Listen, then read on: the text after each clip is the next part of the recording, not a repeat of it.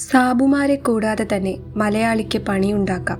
രണ്ടായിരത്തി ഇരുപത്തൊന്ന് ജൂലൈ പതിനൊന്നിന് ഡൂൾ ന്യൂസിൽ പ്രസിദ്ധീകരിച്ചത് എഴുത്തുകാരനും ഡേറ്റാ സെക്യൂരിറ്റി കൺസൾട്ടന്റുമായ ഫറൂഖിന്റെ ലേഖനത്തിൽ നിന്ന്. കിറ്റെക്സ് വിവാദവുമായി ബന്ധപ്പെട്ടാണെങ്കിലും അല്ലെങ്കിലും തൊഴിലവസരങ്ങളെപ്പറ്റി എല്ലാവരും സംസാരിക്കുന്നത് കാണുന്നത് തന്നെ സന്തോഷമാണ്. ഈ കോളത്തിൽ ഏറ്റവും തവണ ചർച്ച ചെയ്ത വിഷയമാണ് തൊഴിലും തൊഴിലവസരങ്ങളും തൊഴിലില്ലായ്മയുമൊക്കെ.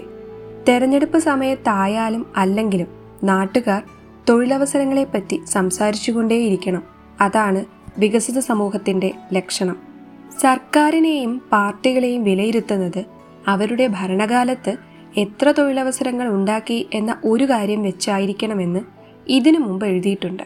കാരണം തൊഴിലവസരങ്ങൾ ഉണ്ടാകണമെങ്കിൽ ക്രമസമാധാനം, വിദ്യാഭ്യാസം, ആരോഗ്യം, സ്ത്രീ സുരക്ഷ, സർക്കാർ കാര്യക്ഷമത തുടങ്ങി എല്ലാം നന്നായിരിക്കണം.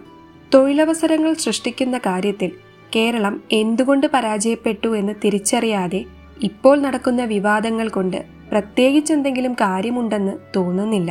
സാമൂഹ്യ ജീവിത സൂചികകളിൽ നമ്മൾ കൈവരിച്ച അഭൂതപൂർവമായ വിജയങ്ങളാണ് തൊഴിൽ രംഗത്തെ നമ്മുടെ പരാജയത്തിൻ്റെ ആണിക്കല്ല്.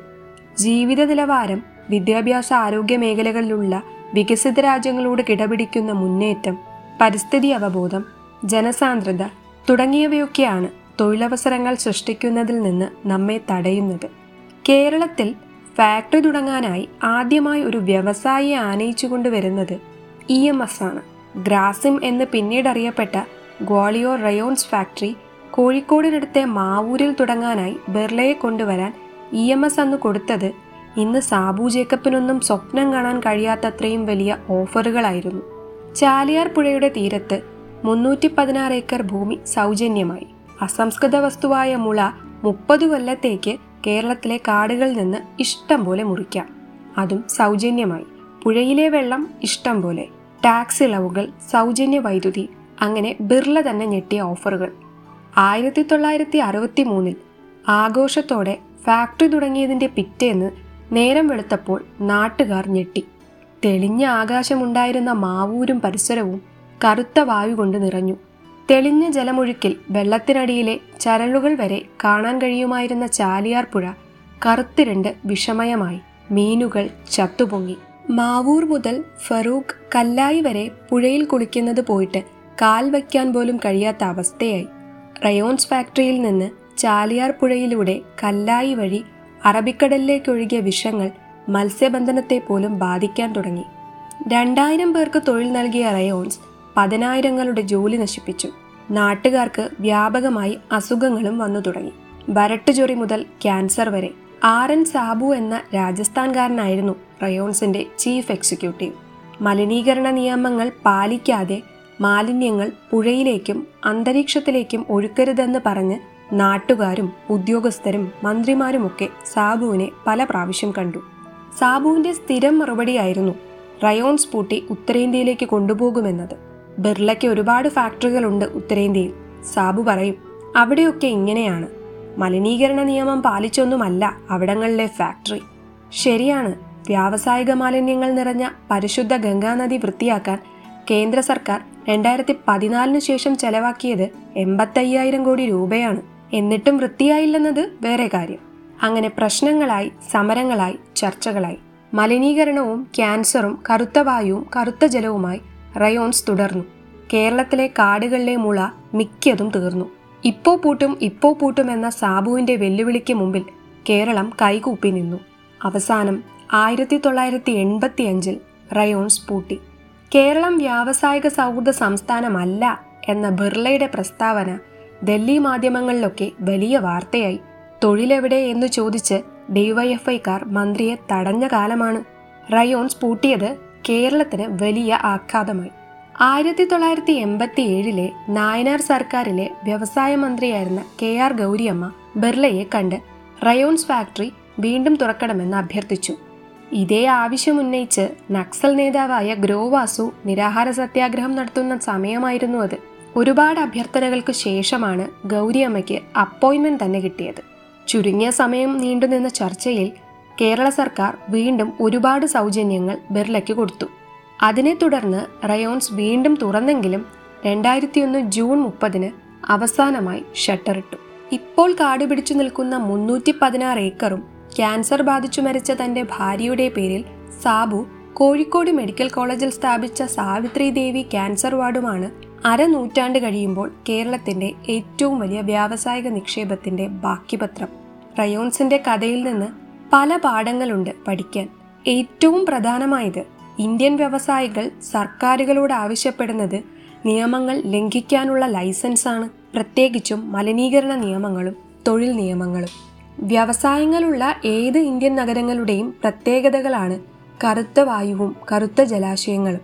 ഇന്ത്യക്കാർ വിചാരിക്കുന്നത് വ്യവസായം വന്നാൽ അങ്ങനെയൊക്കെയാണ് എന്നാണ്. എന്നാൽ മറ്റു രാജ്യങ്ങളിൽ അങ്ങനെയല്ല. ആയിരക്കണക്കിന് ഫാക്ടറികളുള്ള മാഞ്ചസ്റ്ററിലെയോ സ്റ്റോക്ക്ഹോമിലെയോ വായു കറുത്തിട്ടല്ല. ഇത് വായിക്കുന്നവരിൽ പലരും ജബലലി, ജുബൈൽ, യാമ്പു, മെസായിത്ത് തുടങ്ങിയ വ്യാവസായിക നഗരങ്ങളിൽ താമസിക്കുന്നുണ്ടാകും. അവരൊന്നും ശ്വസിക്കുന്നത് വിഷപ്പുകയല്ല.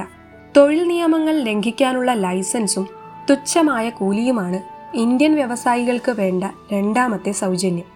ഇരുന്നൂറും മുന്നൂറും രൂപ ദിവസക്കൂലിക്ക് അടിമപ്പണി ചെയ്യാൻ ആളെ കിട്ടുന്ന സംസ്ഥാനങ്ങൾ നോക്കിയാണ് വ്യാവസായികൾ പോകുന്നത്.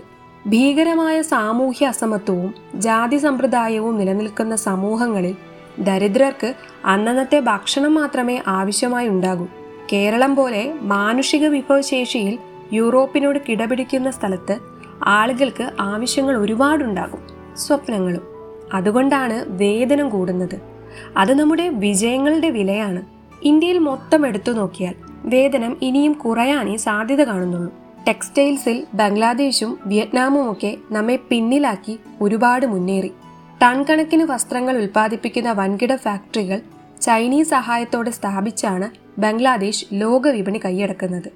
ഇന്ത്യയുടെ തുണിത്തരങ്ങളുടെ കയറ്റുമതി ഓരോ കൊല്ലവും കുറയുകയാണ്, ഇറക്കുമതി കൂടുകയും. ഇത് തന്നെയാണ് കളിപ്പാട്ടങ്ങൾ, ഗ്രോസറി തുടങ്ങിയവയുടെയും കഥ. പെട്രോൾ, ഡീസൽ വില ദിവസവും കൂടുന്നതുകൊണ്ട് വ്യവസായങ്ങളുടെ ഉൽപ്പാദന ചെലവ് ഇനിയും കൂടിയാൽ ഇന്ത്യക്കാർ ഇനി വിദേശ വസ്ത്രങ്ങളെ ധരിക്കൂ. തൊഴിലില്ലായ്മയും കൂടും, കൂലി ഇനിയും കുറയും. ഔദ്യോഗിക കണക്ക് പ്രകാരം രണ്ടായിരത്തി പതിനാറിൽ നാൽപ്പത്തിരണ്ട് കോടി ആളുകൾക്ക് ജോലി ഉണ്ടായിരുന്ന ഇന്ത്യയിൽ ഇന്ന് മുപ്പത്തെട്ട് കോടി ആളുകൾക്കേ ജോലിയുള്ളൂ. തൊഴിലില്ലായ്മ നാൽപ്പത്തഞ്ച് കൊല്ലത്തെ ഏറ്റവും വലിയ നിരക്കിലുമാണ്. സ്വന്തം പഞ്ചായത്തിലെ വായുവും വെള്ളവും മലിനീകരിക്കാൻ സർക്കാർ സമ്മതിച്ചാലും കേരളത്തിൽ നാട്ടുകാർ സമ്മതിക്കില്ല. ഇരുന്നൂറോ മുന്നൂറോ രൂപയ്ക്ക് അടിമപ്പണി ചെയ്യാൻ മലയാളികളെ കിട്ടില്ല. ഉയർന്ന പരിസ്ഥിതി ബോധവും വേതനവും നിലനിൽക്കുന്ന ഒരു സംസ്ഥാനം എന്ന നിലയ്ക്ക് കേരളത്തിലേക്ക് വൻകിട ഫാക്ടറികൾ വരില്ല, വന്നാലും നിലനിൽക്കില്ല. എന്നുവെച്ച് കേരളത്തിന് തൊഴിലവസരങ്ങൾ സൃഷ്ടിക്കാൻ പറ്റില്ല എന്നാണോ? അല്ല. ഇന്ത്യയിൽ കേരളത്തിൻ്റെ അവസ്ഥയായിരുന്നു യൂറോപ്പിൽ സ്വിറ്റ്സർലൻഡിന് ഒരു കാലത്ത്. ഏറ്റവും ഉയർന്ന ജീവിത നിലവാരം, ഏറ്റവും ലോലമായ പരിസ്ഥിതി, ചുറ്റുമുള്ള രാജ്യങ്ങൾ തൊഴിലുകൾ മുഴുവൻ കൊണ്ടുപോകുന്ന സ്ഥിതി. ആ ഒരവസ്ഥയെ സ്വിറ്റ്സർലൻഡ് എങ്ങനെ അതിജീവിച്ചു എന്നത് കേരളം പഠിക്കേണ്ട കാര്യമാണ്. മലയാളികൾ ലോകത്തിലെ ഏറ്റവും മികച്ച വർക്ക് ഫോഴ്സുകളിലൊന്നാണ്. അത് നമ്മൾ ഗൾഫിലും അമേരിക്കയിലുമൊക്കെ തെളിയിച്ചതുമാണ്. കൂടുതൽ പ്രതിഫലം നൽകാൻ കഴിയുന്ന വ്യവസായങ്ങൾ, ചെറിയത് പക്ഷേ ഉയർന്ന വിദ്യാഭ്യാസവും കഴിവും ആവശ്യമുള്ള തൊഴിലാളികൾ വേണ്ടത്. കേരളത്തിൽ വിജയിപ്പിക്കാൻ കഴിവും. Pharmaceutical, I T, trading, tourism, education, medical തുടങ്ങിയ സെക്ടറുകളിലെ കേരളത്തിൽ സംരംഭങ്ങൾ തുടങ്ങാൻ കഴിയും. അതിനാവശ്യമായ സജ്ജീകരണങ്ങളാണ് സർക്കാർ ചെയ്യേണ്ടത്. കൂടുതൽ ഐ ടി വ്യവസായ പാർക്കുകൾ തുടങ്ങണം. ടാക്സ് ഫ്രീ സോണുകൾ പരമാവധി സ്ഥാപിക്കണം.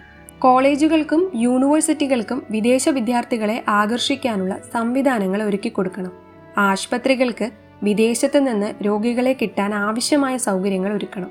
സ്ത്രീ സുരക്ഷയും സ്ത്രീ സമത്വവും ഏറ്റവും വലിയ മുൻഗണനകളാകണം. ഉദ്യോഗസ്ഥർക്ക് മൂക്കുകയറിടണം. ചുവപ്പ് നാടകൾ ഉണ്ടാകരുത്. വിനോദത്തിനുള്ള ഉപാധികൾ പരമാവധി ഉണ്ടാകണം. സദാചാര ഗുണ്ടകൾ, കൊട്ടേഷൻ സംഘങ്ങൾ ഒക്കെ ഇല്ലാതാകണം. ലോകത്തിലെ ഏറ്റവും സുന്ദരമായ നാടുകളിലൊന്നാണ് കേരളം. കേരളത്തിൻ്റെ അനുകൂല സാഹചര്യങ്ങൾ വെച്ച് നോക്കിയാൽ ഇപ്പോൾ ടൂറിസത്തിൽ നിന്ന് നമ്മൾ ഉണ്ടാക്കുന്ന തൊഴിലവസരങ്ങൾ തുച്ഛമാണ്. വിപ്ലവകരമായ തീരുമാനങ്ങൾ ഈ മേഖലയിൽ അത്യാവശ്യവുമാണ്. കായലുകൾ ടൂറിസത്തിന് തുറന്നു കൊടുത്ത പോലെ പരിസ്ഥിതിക്ക് ദോഷമാവാത്ത രീതിയിൽ കാടുകൾ ടൂറിസത്തിനായി തുറന്നു കൊടുക്കണം. നല്ലൊരു പങ്ക് ടൂറിസ്റ്റുകളും പ്രത്യേകിച്ച് പണക്കാരായ കുടുംബങ്ങൾ ഇപ്പോൾ മരിജുവാന നിയമ വിധേയമായ സ്ഥലങ്ങളിലേക്ക് യാത്ര പോവാറുള്ളൂ.